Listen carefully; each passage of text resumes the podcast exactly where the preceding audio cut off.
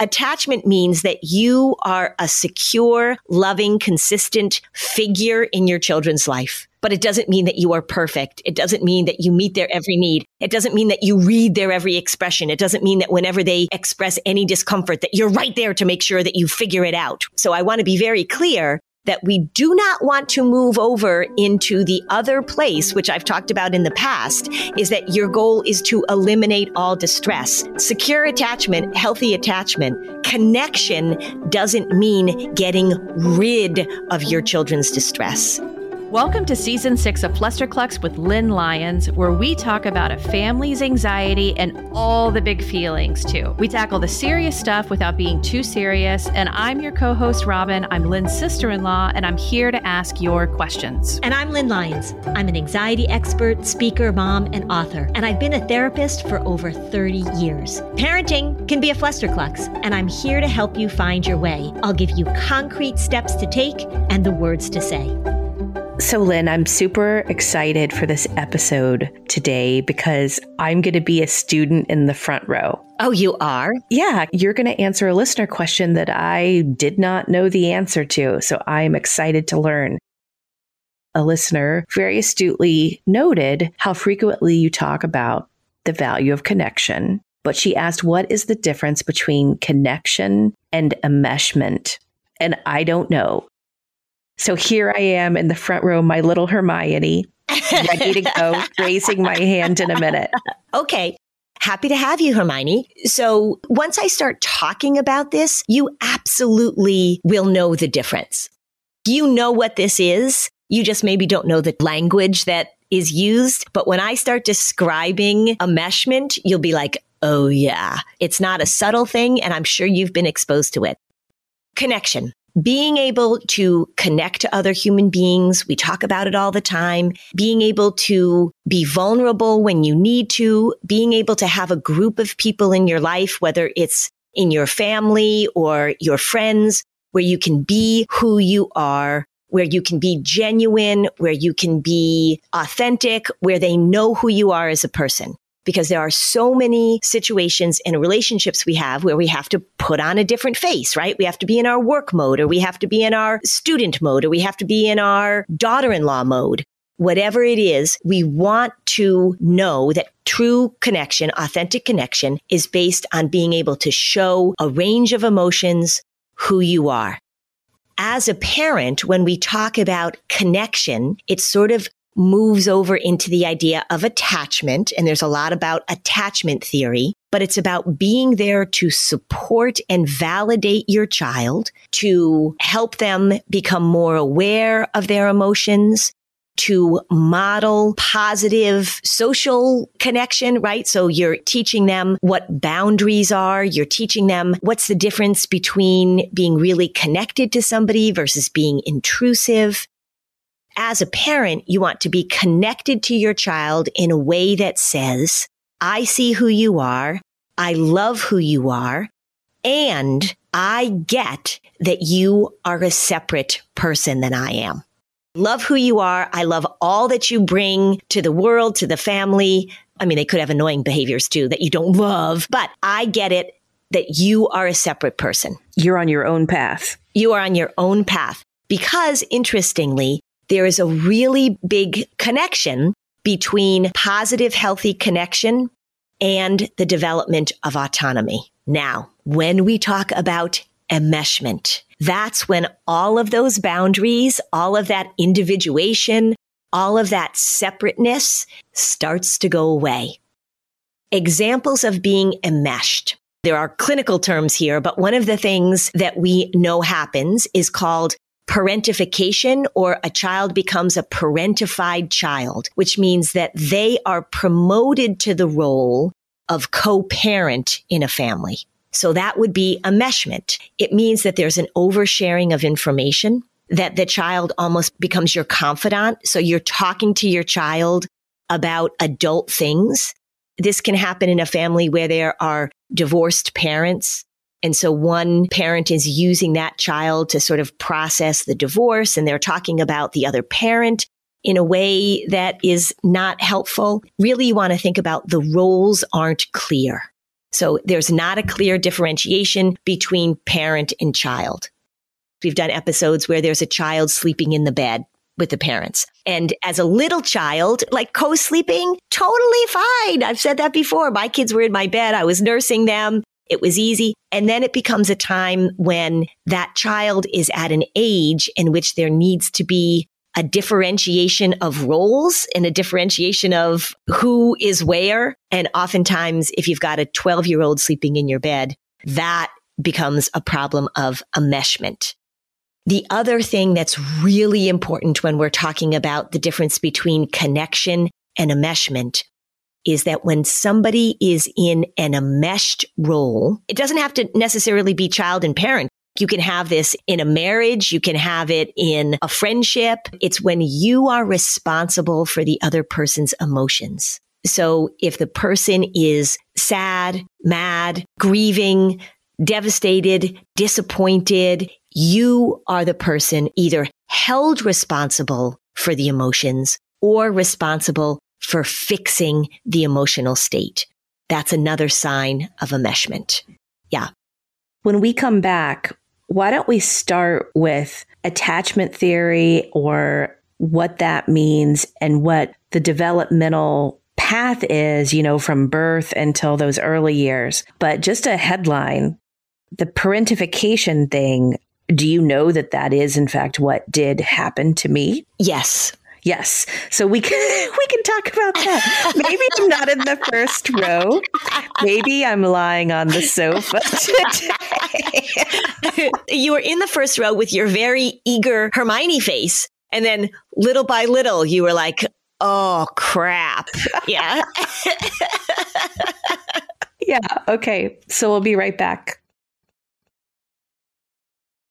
If you are a mom who's trying to keep your calendar organized, keep your family's appointments where they need to be, then I'll tell you, the Skylight calendar is a product that you ought to check out. You know how it is. Running a household can be pure chaos and it can be so stressful. This is why you need to check out the Skylight calendar. It is going to make your life easier, mom. It really is. The Skylight calendar is a smart touchscreen calendar and organizer for all your chores, groceries, to-do lists and a great way to manage appointments to make sure they never overlap and they're never missed. It helps keep busy households on track so families can get time back for moments that really matter. The Skylight calendar is so easy to use and to set up. It's not going to frustrate you. You're going to be able to get it going within minutes. It syncs events from other family calendars, including Google, Apple, Outlook. You can add events directly using the touchscreen or with the free Skylight mobile app. Updates to linked calendars will automatically appear on the Skylight calendar at home. So no more worrying that you guys are going to forget something. No more cluttered paper calendars. It shows all family events together in one spot.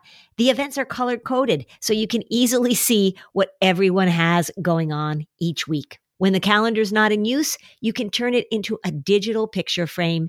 It's a 100% satisfaction guaranteed. If you don't love the Skylight calendar, you'll receive a full refund. They offer a 120 day money back guarantee and free returns. You can't beat it. I think the feature that I love most is the collaborative way we can all add to the grocery list. And then when I'm ready to place an online order, whether I'm at home or my office, I have that list and there's no more items that we forget. So, as a special time limited offer for our listeners, get 15% off your purchase of a Skylight calendar when you go to skylightcal.com slash flusterclux. That's S-K-Y-L-I-G-H-T-C-A-L dot com slash flusterclux. Mother's Day is coming right up, so order today to get 15% off your purchase at skylightcal.com slash flusterclux. Picture the thing that you've always wanted to learn and now picture that you're learning it from the person who's literally the best in the world at it. It's fantastic, and that's what you get with Masterclass. I recently listened to Matthew Walker's talk on sleep and the importance of consistency with sleep. I loved Bobbi Brown's masterclass, gave me all these tips about putting on makeup because, you know, I'm in front of a camera sometimes and I want to look good. And Bobbi was such a big help. So this year, learn from the best to become your best with Masterclass. Don't just talk about improving. Masterclass actually helps you do it. Like I actually put on makeup the way that Bobbi Brown taught me how to put on makeup. This year, learn from the best to become your best with Masterclass. Don't just talk about improving, Masterclass actually helps you do it. Masterclass offers over 180 instructors. So, whether you want to master negotiation with Chris Voss, think like a boss with Martha Stewart, or maybe you want to learn how to just make your makeup look better with Bobbi Brown or sleep better with Matthew Walker, with Masterclass, you get unlimited access to intimate one on one classes with the world's best. I loved it. There are over 200 classes to pick from. New classes are added every single month, like a class that talks about your gut health. So many interesting things to learn.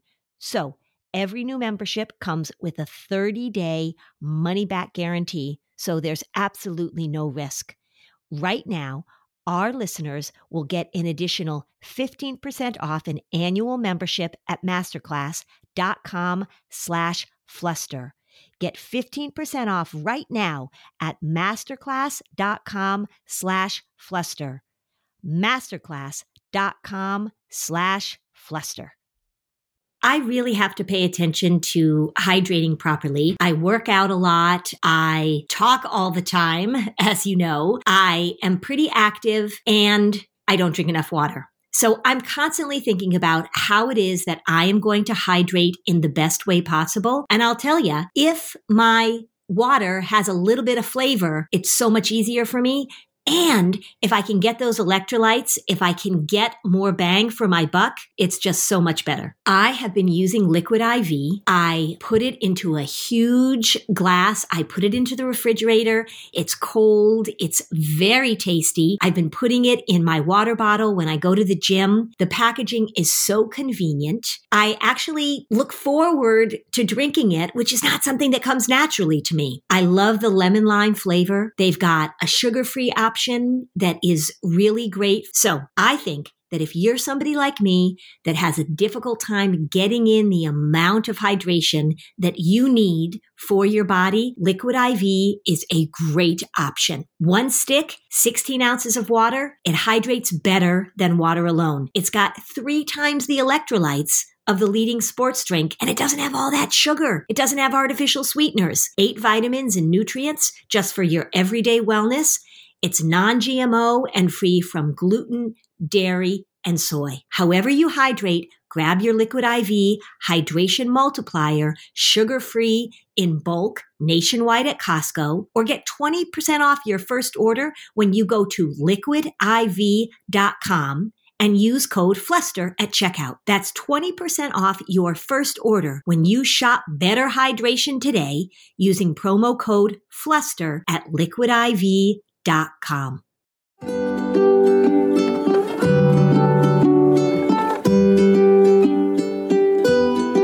Okay, we're back.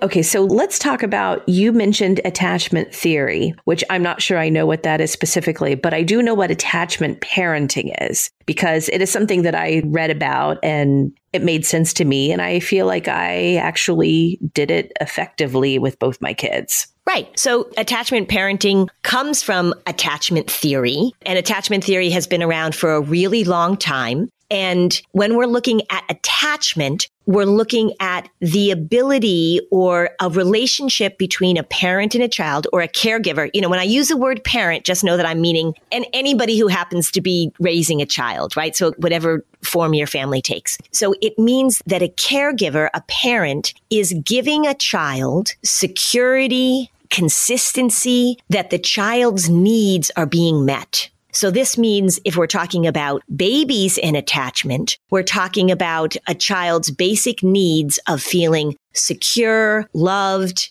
safe, cared for, that the child is not feeling as if they are on their own at a time developmentally when they shouldn't be on their own.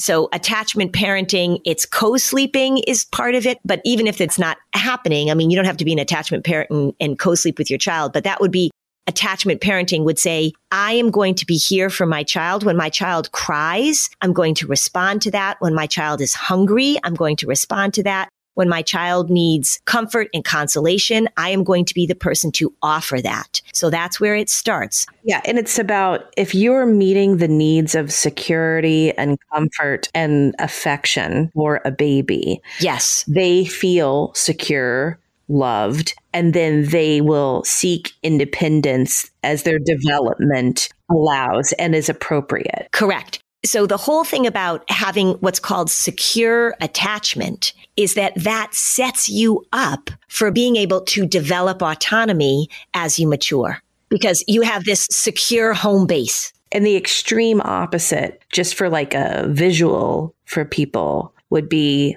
the very tragic circumstance of a child who has RAD. Correct. Reactive attachment disorder.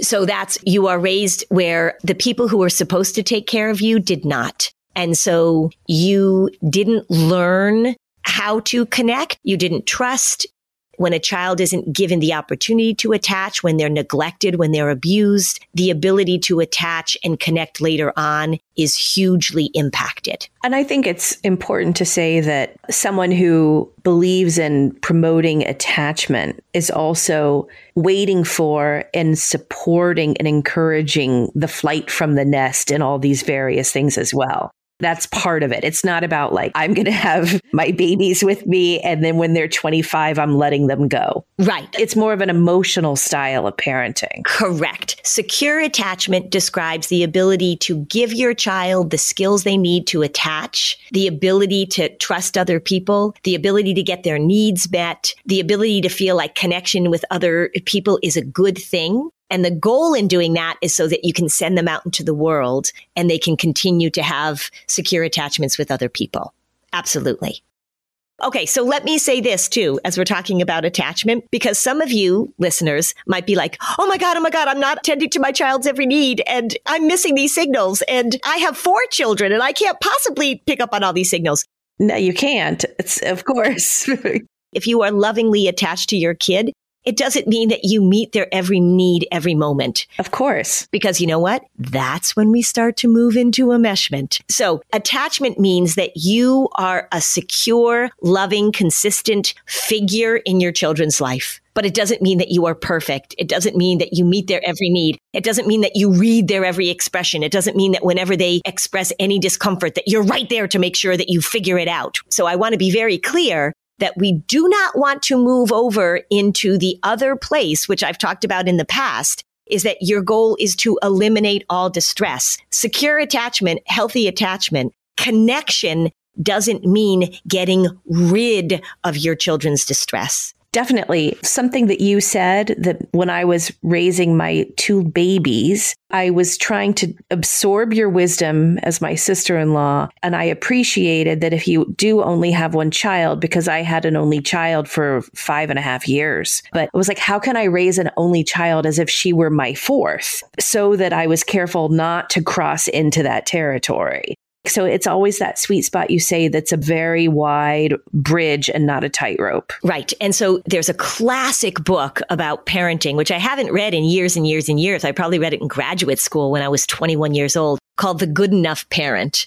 The title right now would be The Good Enough Parent. You don't have to be perfect. You just have to be loving. So don't think about this in terms of perfection. Let's go back to the enmeshment place though, because that's the place where it gets tricky. Most of you listening to this virtually, I bet virtually everybody listening to this is really has a wonderful, loving connection to their kids. Here's where you want to make sure that you're not crossing that line. You don't step in and make your child responsible for your emotions. There has to be separation. We're going back into all the old theories of child raising, but some of them, you know, they're oldies but goodies. Erik Erikson talked about separation and individuation, which means you reach that developmental stage where you're supposed to move away. It happens a few times during child rearing. And one of the examples that I always give, and it's so classic, is you're at the playground with your little toddler and they venture off and they play in the sand or they go on something and then they run back to you. They touch your knee. They offer you something, right?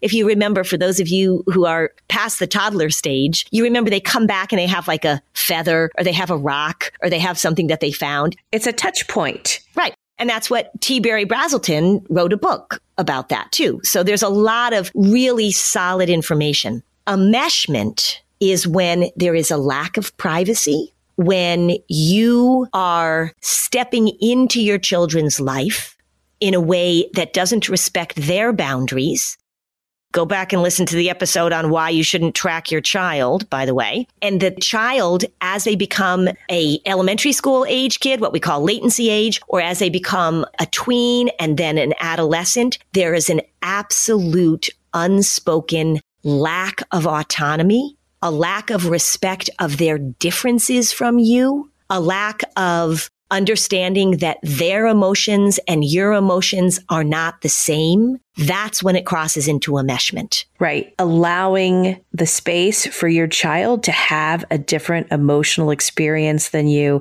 about the same thing.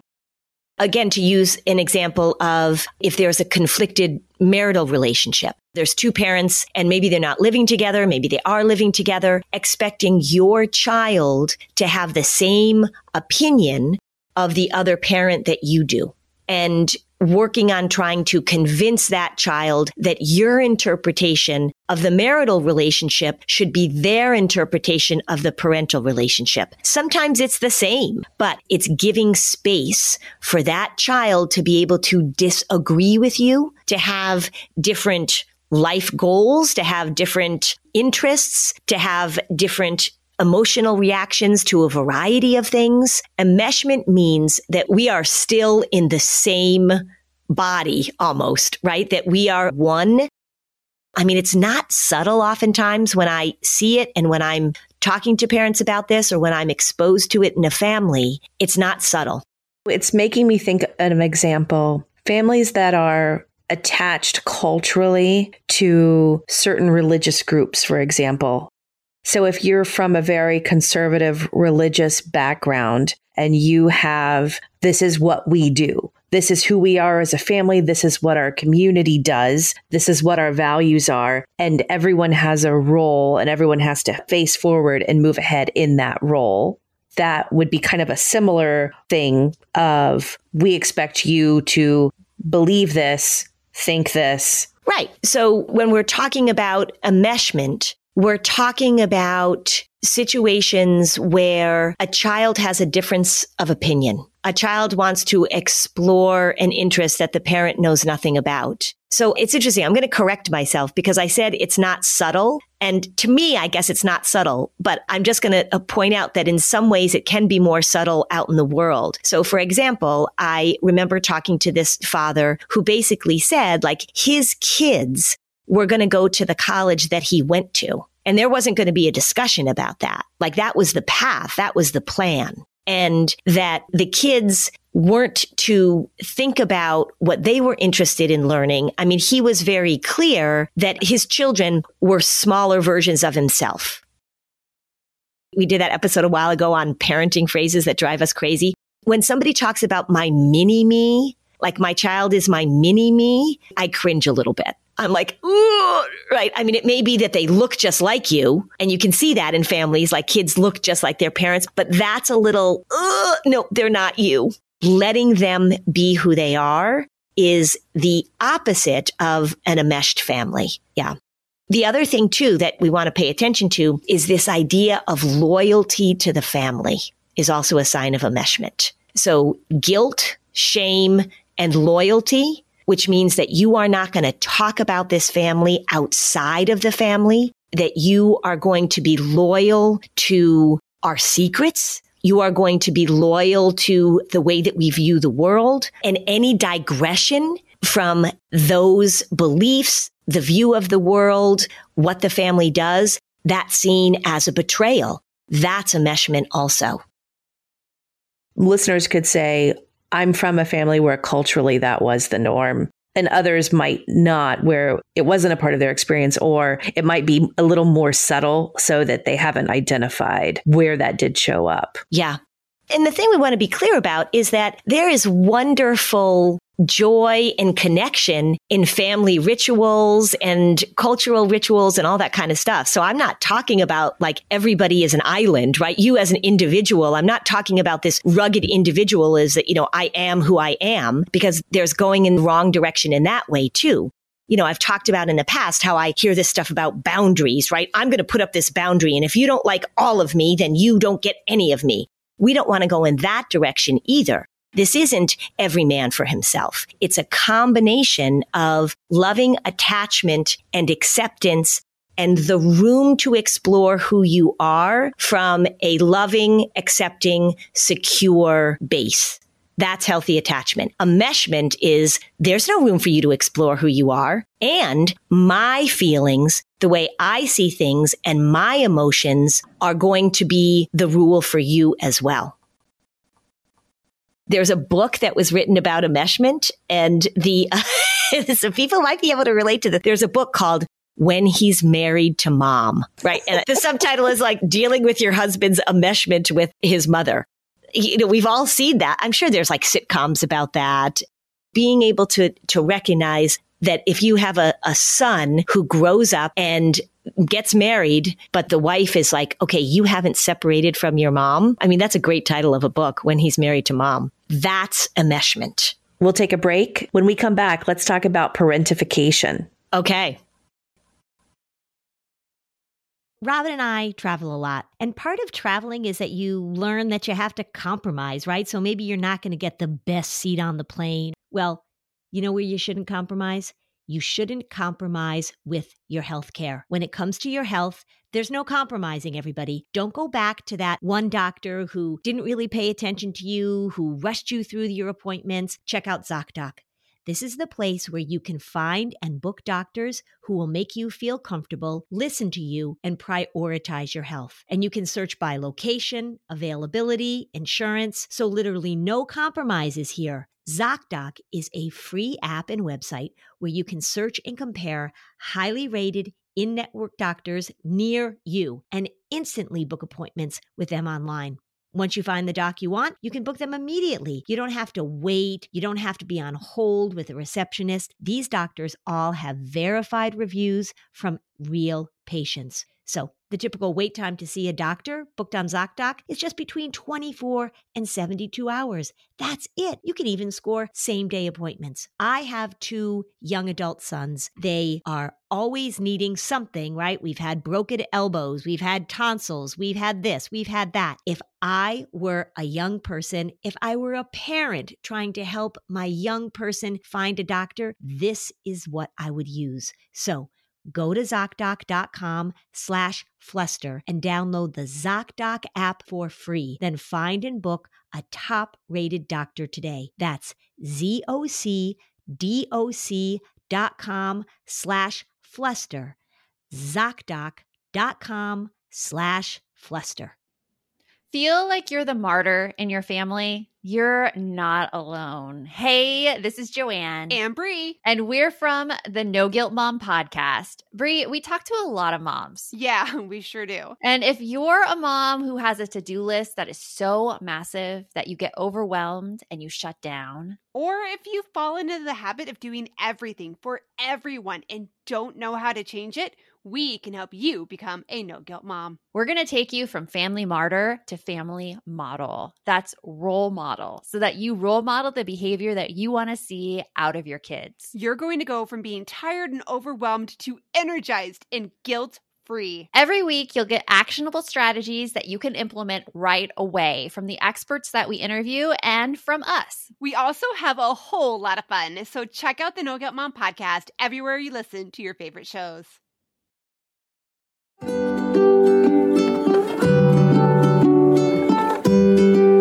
Okay, so now back to the show. Okay, Lynn. So I was a child with divorced parents, and my mom definitely parentified me to an extent. And the family joke and I say family, she was my family. So a joke we had between us later on in life, and I can talk about her because she passed. so is that one time she made a Freudian slip and she's like, Do you remember when we were growing up in blah, blah, blah? She said that phrase. So she was a very youthful personality. So she saw me as a sister, as an ally. I was just talking with my daughter about this recently. I used to think that she raised such a good problem solver, but she also was like very clever in raising someone who would help take care of her.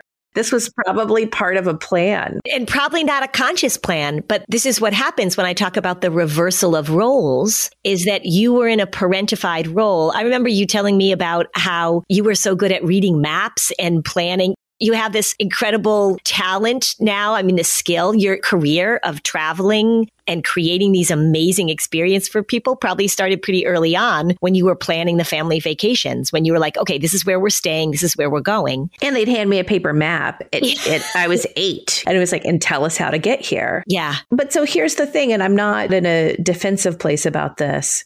My boundaries were respected though, in the sense that I had privacy. I could disagree with her. I was totally my own person. And she had a rebellious streak and she encouraged me to do that, even if it wasn't rebelling in the same sense. So, how does parentification? It doesn't sync up for me. Like, how does that look like enmeshment? Because I do have a grandmother who very much was the kind of person that she wasn't that great about privacy when she was raising my mom. And she was definitely a little bit more about my emotional experience is dependent upon the happiness of everyone around me. So that I see. But like, is parentification really about enmeshment too? Well, it can be. So, you know, one of the things that we talk about global thinking, it's not all or nothing. Right. Right? It's not all or nothing you were parentified in the role of you were promoted to an equal in a lot of ways. Yes. Right? In that promotion, you were treated as an equal. Your mom also allowed you to be who you were. And she also enjoyed your autonomy. She didn't require that you do everything the way that she did, but she definitely liked you more as a peer than as a little person, right? She liked having you up there with her or even liked having you above her, right? You were going to take care of things. You were going to be the responsible one so she could be less responsible. Right.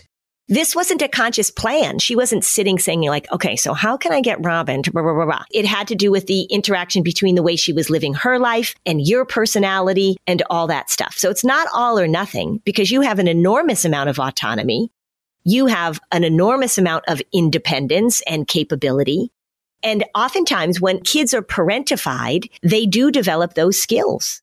My mom had a therapist appointment for the first time in her life in her late 20s. She saw this therapist for a short amount of time, but she said it was a complete game changer because my brother and I were very little at the time. And she realized that in her late 20s, her parents had raised her to still be a child and that she didn't have autonomy and that she didn't really take control of anything. She was cared for. And so she said in that moment, she was never going to do that to her daughter. And so she raised me to really think for myself. And like another family joke is it's like, you know, you're 10 years old. You can make your own doctor's appointment if you're sick. So she intentionally backed away because she had such a, a moment in her late 20s. She was divorced. She had two little kids. She didn't know what she was going to do. So she was breaking from a cycle of that kind of enmeshment. And so I would say she did so partly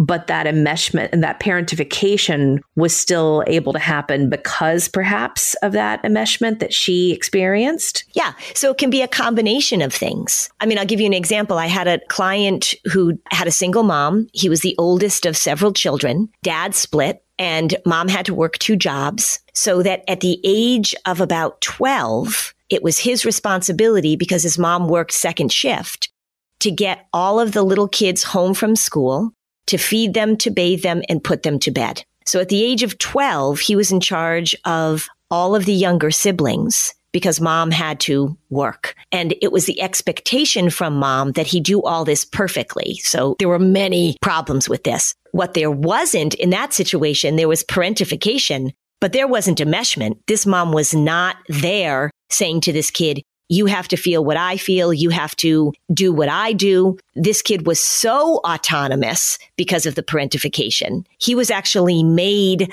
a single parent. He was put into the role of a single parent. Putting it back into that realm of, okay, so I'm a mom, I'm a dad, I have this family that I love. What are the things that I want you to pay attention to? Is that I want you to pay attention to whether or not you're allowing your child to have their own thoughts and feelings and experiences, whether or not you're giving them room to do things and feel things and have opinions about things that are different from your own, whether or not you're using language consistently that talks about how great it is that they're just like you. Right. So when I hear a mom say about their 15 year old daughter, she's my best friend, I cringe. It's the same as that mini me statement. Your daughter is not supposed to be your best friend at the very stage of life when she is supposed to be figuring out how she is going to make connections outside of the relationships that she has with the family. So that's what you want to pay attention to. Enmeshment in its dramatic forms are like the book, he's still married to his mom enmeshment in the more subtle forms are I really love how much my daughter is like me. And I am going to promote that. I'm going to talk about that. And I'm going to give my daughter or my son messages consistently that they are supposed to be connected to me in a way that gets in the way of their own autonomy. Right. That's how it shows up in sort of the more, I want to say normal, but in the sort of day to day letting your kids grow and explore versus my feelings are your feelings too. And what you want to think about also, if you're listening to this and you're thinking like, oh God, how do I make sure that I'm not getting enmeshed with my kid? The other thing I'll hear parents say is that my child will tell me everything, right? So I have a teenager and she'll tell me everything. Okay. The good part of that statement is that you have created a trusting relationship with your child that they feel like that you're a person they can come to and confide in. And it probably means also that you have pretty good reactions to that or they would stop doing that. The other thing though, in addition to having a child that tells you all these things, is you also want to make sure that you are open to and that you are okay with them having other people that they talk to. I've said this before, but one of the things that was just this moment that I had that I remember so clearly as I was on a trip with Reid, my co-author, my pal Reid, we were presenting at some conference and we were out taking a walk and he was asking me about my boys and my older one was 15 at the time and I was saying, Oh, he's this and this and this. And Reid just said to me, you know, he has a whole other part of his life that you know nothing about. You know that, don't you? And I was like, yes, you know, right. but it was such a helpful statement because it normalized the fact that my son was going to be separate from me, which he already was. You know, I wasn't enmeshed with him, but it was just this little moment, right? You have somebody that says that to you. It's just a reminder. And so that's what you want to make sure that you're promoting. The fact that you have a child that trusts you and talks to you about things that comes to you with their questions about relationships or sex or drugs or all the things that we want our kids to talk to us about is wonderful. That is positive attachment. But enmeshment is when there's no room for anybody else. Yes, Hermione's raising her hand in the front row. Go ahead, Hermione. If I had a British accent, I would do it. But you've said that this episode was really about the difference between connection and enmeshment. But in fact, this episode is all the ways that our parenting attitudes, philosophies, and practice put into place the development of healthy autonomy in our kids. Right. Because secure attachment supports autonomy. That's the place we're going. We want kids that are able to step out into the world, to know who they are, to develop healthy relationships, to have a variety of different types of connections with people, Secure attachment is the foundation upon which we build all of these other wonderful attachment skills growing up. If you're married to somebody and your therapist says, well, why don't you get the book called When He's Married to Mom? Then chances are that you're experiencing that the person you're married to doesn't have the ability to have an attachment with his mom and an attachment with you because he's too far over into the enmeshment. So yes, it's all about the ability to create an environment, to create a family, to create a relationship that allows them to leave the nest feeling equipped. That's what it's about. Thanks for listening. And if you found this podcast helpful, please give us a five star review on Apple Podcasts. It helps other people find this information. And if you'd like to dig deeper on any of these topics, we have specialized playlists on our Spotify profile, and the link is in the show notes. Topics like teens, depression, and OCD. Bye, Lynn. Bye, Robin. Oh, hey, everybody. It's us, Blair and Molly, your old pals from Toddler Purgatory. Two moms who are also actors, who are also creative beings, who sometimes feel stuck. And this is our new podcast, Unsticking It with Blair and Molly. What happens when your creative spark just seems to disappear? Gone. Poof. Bye. See ya. What happens when life gets in the way of your creativity instead of nourishing it? That's what happened to Molly and me. We felt like the thing that drove us creatively stopped working and impending doom had in fact impended. Totally. So we decided to do something about it. And that was steal ideas about getting unstuck from the most creative people we can find. We talk to guests about how to break through the mucky, gluey, sticky wall that can get between you and your creativity. We hear about their journeys, their successes, their challenges, and even their bougie coffee shop orders. Mm-hmm. And we're not just talking Bob Ross type paint on paper artists here, though we talk to them too. We're talking to actors, creative directors, dancers, and people who are working hard to be their best creative selves in a world that can sometimes feel real uncreative. We all have something to teach each other, so let's steal their ideas together. Join us, won't you, as we deep dive into how to unstick ourselves from the life gunk that can get in the way of our creative freedom. Pandemics, school calendars, World events, lack of sleep. Oh, get out of their life gunk. and let's get back to your best creative self. Subscribe to Unsticking It with Blair and Molly. You're not going to want to miss an episode. Unsticking It with Blair and Molly because sometimes life sucks. Unsticking it.